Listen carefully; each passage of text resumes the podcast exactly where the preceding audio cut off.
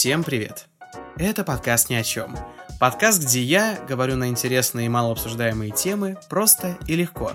Обычно из сферы психологии, социологии, поп-культуры и искусства. И все это здесь и сейчас. Меня зовут Рейнч. Я студент, подкастер, дудл-арт-художник и саунд-дизайнер. Я люблю творчество в любом его проявлении. Именно поэтому я здесь. Ну что, начнем? А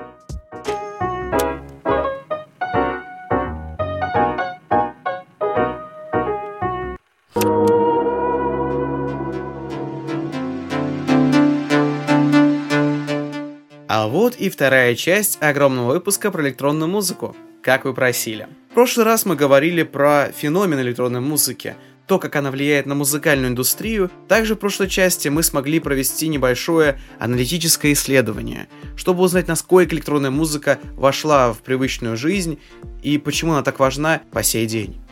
В этой части мы погрузимся в исторический контекст данной темы. Поговорим о синтезаторах, и также расскажем о самых интересных явлениях за всю историю электронной музыки. Поехали! Знаете, я, наверное, на протяжении каждого выпуска буду повторять одну и ту же мысль.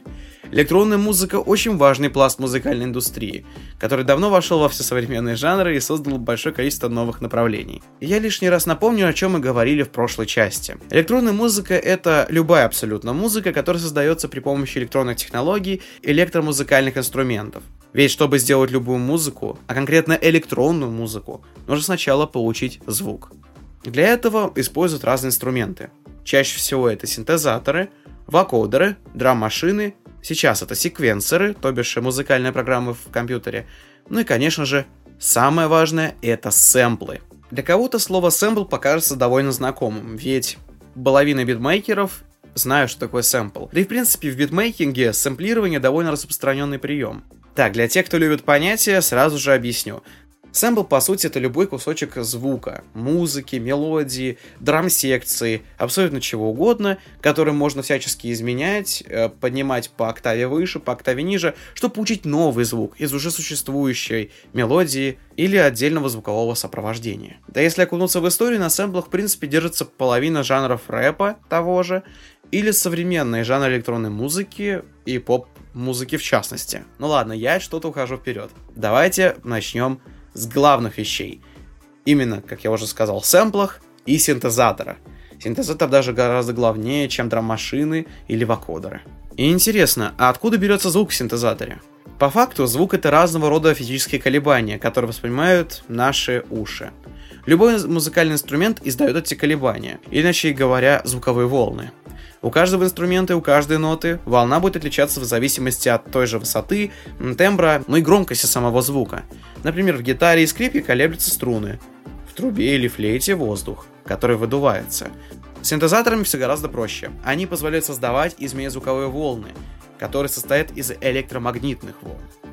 В слове синтезатор главным же является слово синтез – поскольку инструмент формирует звук благодаря совмещению или синтезу разных звуков и звуковых волн. Именно благодаря возможности такого совмещения, кроме того, можно получить звук, который похож на любой инструмент, а также можно создать совершенно новый звук или совершенно новый инструмент. Первым таким электронным инструментом принято считать термин Vox. Инструмент был создан советским изобретателем Львом Сергеевичем Терменом – Собственно, название инструмента пришло от его фамилии. Принцип работы данного инструмента был следующим.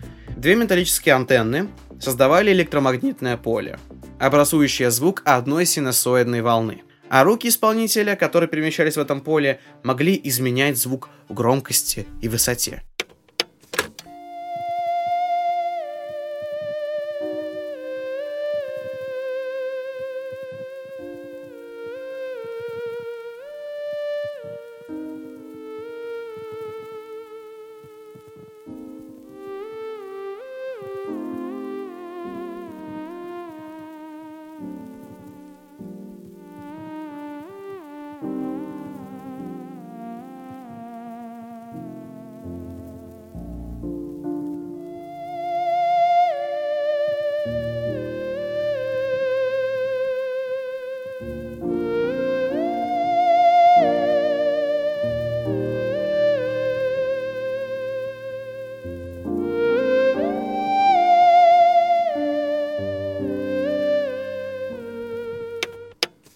Позднее француз Марис Мартено изобрел электронный инструмент клавишного типа под названием «волны Мартено». Из 20-х годов изобретатели всего мира начали создавать новые инструменты, которые генерировали звук. Некоторые оставались в лабораториях, некоторые оставались демонстрации достижений на выставках, а какие-то постепенно стали использоваться в дорогих студиях. Чаще всего для производства саундтреков в кино. Немногие знают, но первый в мире многоголосный синтезатор, кстати, также был изобретен в Советском Союзе, изначально военным инженером Евгением Мурзиным. А звался он синтезатор «Анс» в честь композитора Александра Николаевича Скрябина.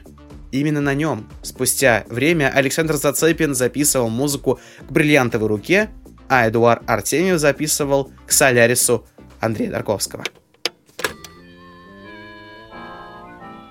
честь великого русского композитора Александра Николаевича Скрябина он назван Анс.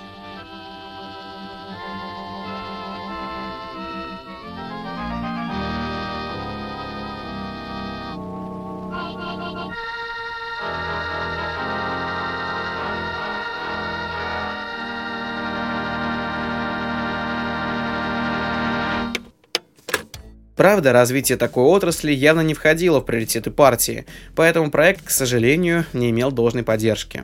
На его создание у изобретателя ушло 12 лет. И за это время уже успели выпустить куда более технологичные и удобные синтезаторы. А после его смерти в 70-м году проект и вовсе был закрыт, и синтезатор ANS, не поверите, использовался в военной промышленности для изучения языка дельфинов. Вот оно как. В 60-х же годах совершенно разных синтезаторов по всему миру было уже полно. Но для обычных людей они доступны не были, как минимум из-за сложности в освоении, дороговизни и внушающих габаритов. Звук синтезаторов по-прежнему чаще использовался в кинематографе, а рок-музыканты начали использовать синтезаторы скорее в качестве эксперимента. Параллельно с этими синтезаторами, которые создавали звук, начали появляться устройства, которые звук производили – и речь идет не о проигрывателях и магнитофонах, а о самых настоящих музыкальных инструментах, которые играли с сэмплами, заранее записанными фрагментами звука. Сейчас такой инструмент называется сэмплер, а в 1948 году американский изобретатель Гарри Чемберлин создал названный в свою честь инструмент, собственно, Чемберлин, который позже стал называться мелатрон. И тут довольно интересная система работы. Например, если при нажатии клавиш на фортепиано по струне бьет молоточек, то, нажав клавишу на синтезаторе, в нем будет сгенерирована звуковая волна. При нажатии клавиши мелатрона воспроизводится же небольшой кусок магнитной пленки, и под каждой клавишей была закреплена своя пленка.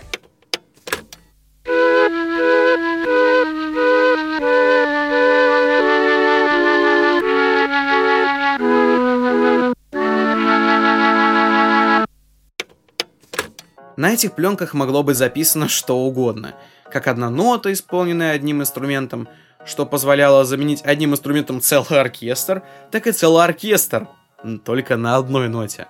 Удивительно, не правда ли? Мелатрон можно назвать механическим отцом всех цифровых сэмплеров, очень важных инструментов в электронной музыке.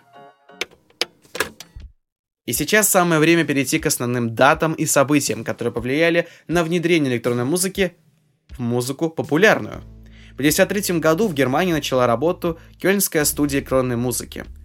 Там свои творческие эксперименты производил композитор-авангардист Карл Хайт Штокхаузен. В середине 60-х с музыкой Штокхаузена познакомился сам Пол Маккартни, то что из Битлз. Впечатлившись его экспериментами с лентой, Маккартни предложил всем битлам также поэкспериментировать. И у каждого с собой были ленты с различными звуками, записи оркестров и даже смехом толпы. Эти фрагменты ускорялись, замедлялись, проигрывались задом наперед, и в итоге Битлз получили совершенно новые звуки для песни, играя на магнитных лентах. Этот эксперимент можно назвать как началом новой эры для самих Битлов, так и началом первого экспериментального направления в рок-музыке. Назывался он «Психоделик рок». Под конец 60-х и начало 70-х психоделик рок уже становился популярным во всем мире, особенно в Германии, где появляются рок-группы, которые используют синтезаторы, во многом благодаря влиянию все того же Штокхаузена. Британская пресса назовет это направление крауд-роком. В это же время, создавший свою модульную систему и множество инструментов обработки сигнала, американский изобретатель Роберт Мук выходит в лидеры производителей синтезаторов, которые так и называются – синтезатор. И первым международным хитом, записанным на таком синтезаторе, становится песня «Попкорн», Кингсли. Многие из вас знают ее в исполнении Hot Butter, или же по мультфильму «Ну погоди». Ну или э, «Ты тряси, тряси смартфон» в приложении Мегафон. Не, ну что, у кого как. Все приводит к тому, что в 70-м году Роберт Мук выпускает первый бюджетный синтезатор, так называемый мини-мук. Правда, как и в случае с большинством знакомых в электронной музыке изобретений, особым спросом он начал пользоваться далеко не сразу. Большинству музыкантов, которые ранее не сталкивались с синтезаторами, сначала сложно было понять, что это и для чего это, кроме как для экспериментов. Тем не менее, через несколько лет, когда пользоваться синтезаторами станет модно, доступность Минимуга сыграет свою роль. И в 1974 году, после трех экспериментальных альбомов, в стиле крауд немецкая группа Крафтверк уходит в сторону более понятной и легко воспринимаемой музыки с четким ритмом, практически полностью отказывается от живых инструментов и записывает альбом под названием «Автобан». Этот и последующие три альбома группы Kraftwerk выведут их музыку далеко за пределы Германии и вдохновят на работу синтезаторами музыкантов всего мира. Если сейчас спросить любую значимую фигуру в электронной музыке, кто же оказал наибольшее внимание на его творчество, тот с высокой вероятностью ответит, что это сделали Крафтверк. И если Крафтверк по большей части вдохновили и впечатлили эстетов и музыкантов, то в 1977 году вышла песня, благодаря которой электронная музыка сделает самый большой шаг вперед в своей истории на тот момент. Ни для кого не секрет, что 70-е — это эпоха диска — Танцевальная поп-музыка, которая всегда записывалась на живых инструментах, зачастую целыми оркестрами. Но в 1977 году, когда музыка диска уже была на своем пике популярности, вышел пятый альбом американской певицы Донны Саммер под названием I Remember Yesterday. Это был концептуальный альбом, в котором каждая песня со своим звучанием отправляла слушателя в различные музыкальные эпохи через призму звучания диска.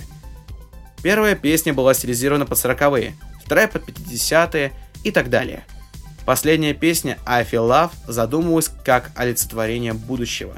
И чтобы придать песне ощущение футуризма, продюсер записи Джорджа Мародер, который под влиянием группы Kraftwerk давно увлекся синтезаторами, решил записать песню исключительно при помощи синтезатора Moog. Чистой воды эксперимент. Песня, которую даже не думали делать ставку. Сразу же вышла на первой строчке всех мировых чартов и стала настоящим символом эпохи диска – и во многом определил электронную музыку не только как поле для экспериментов, но и как неотъемлемая в будущем часть танцевальной музыки. И здесь мы плавно переходим уже к нашему времени. Потихоньку развивались жанры, и хаос начинал доминировать, как вы можете вспомнить из прошлой части выпуска про электронную музыку. И потихоньку начинают появляться главные жанры электронной музыки, которые вы точно знаете. Выше названный мной хаос —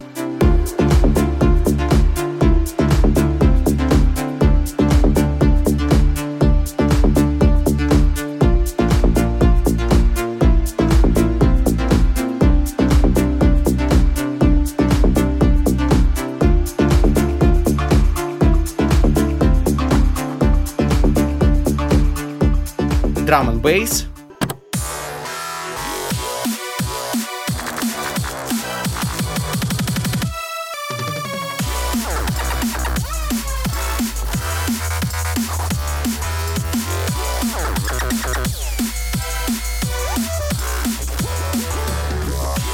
Dubstep.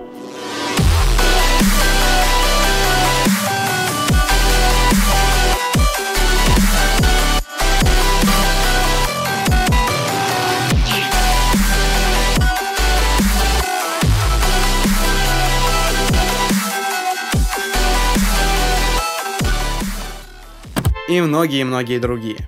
Про главный жанр электронной музыки и интересных исполнителей оттуда я вам уже расскажу в следующей части.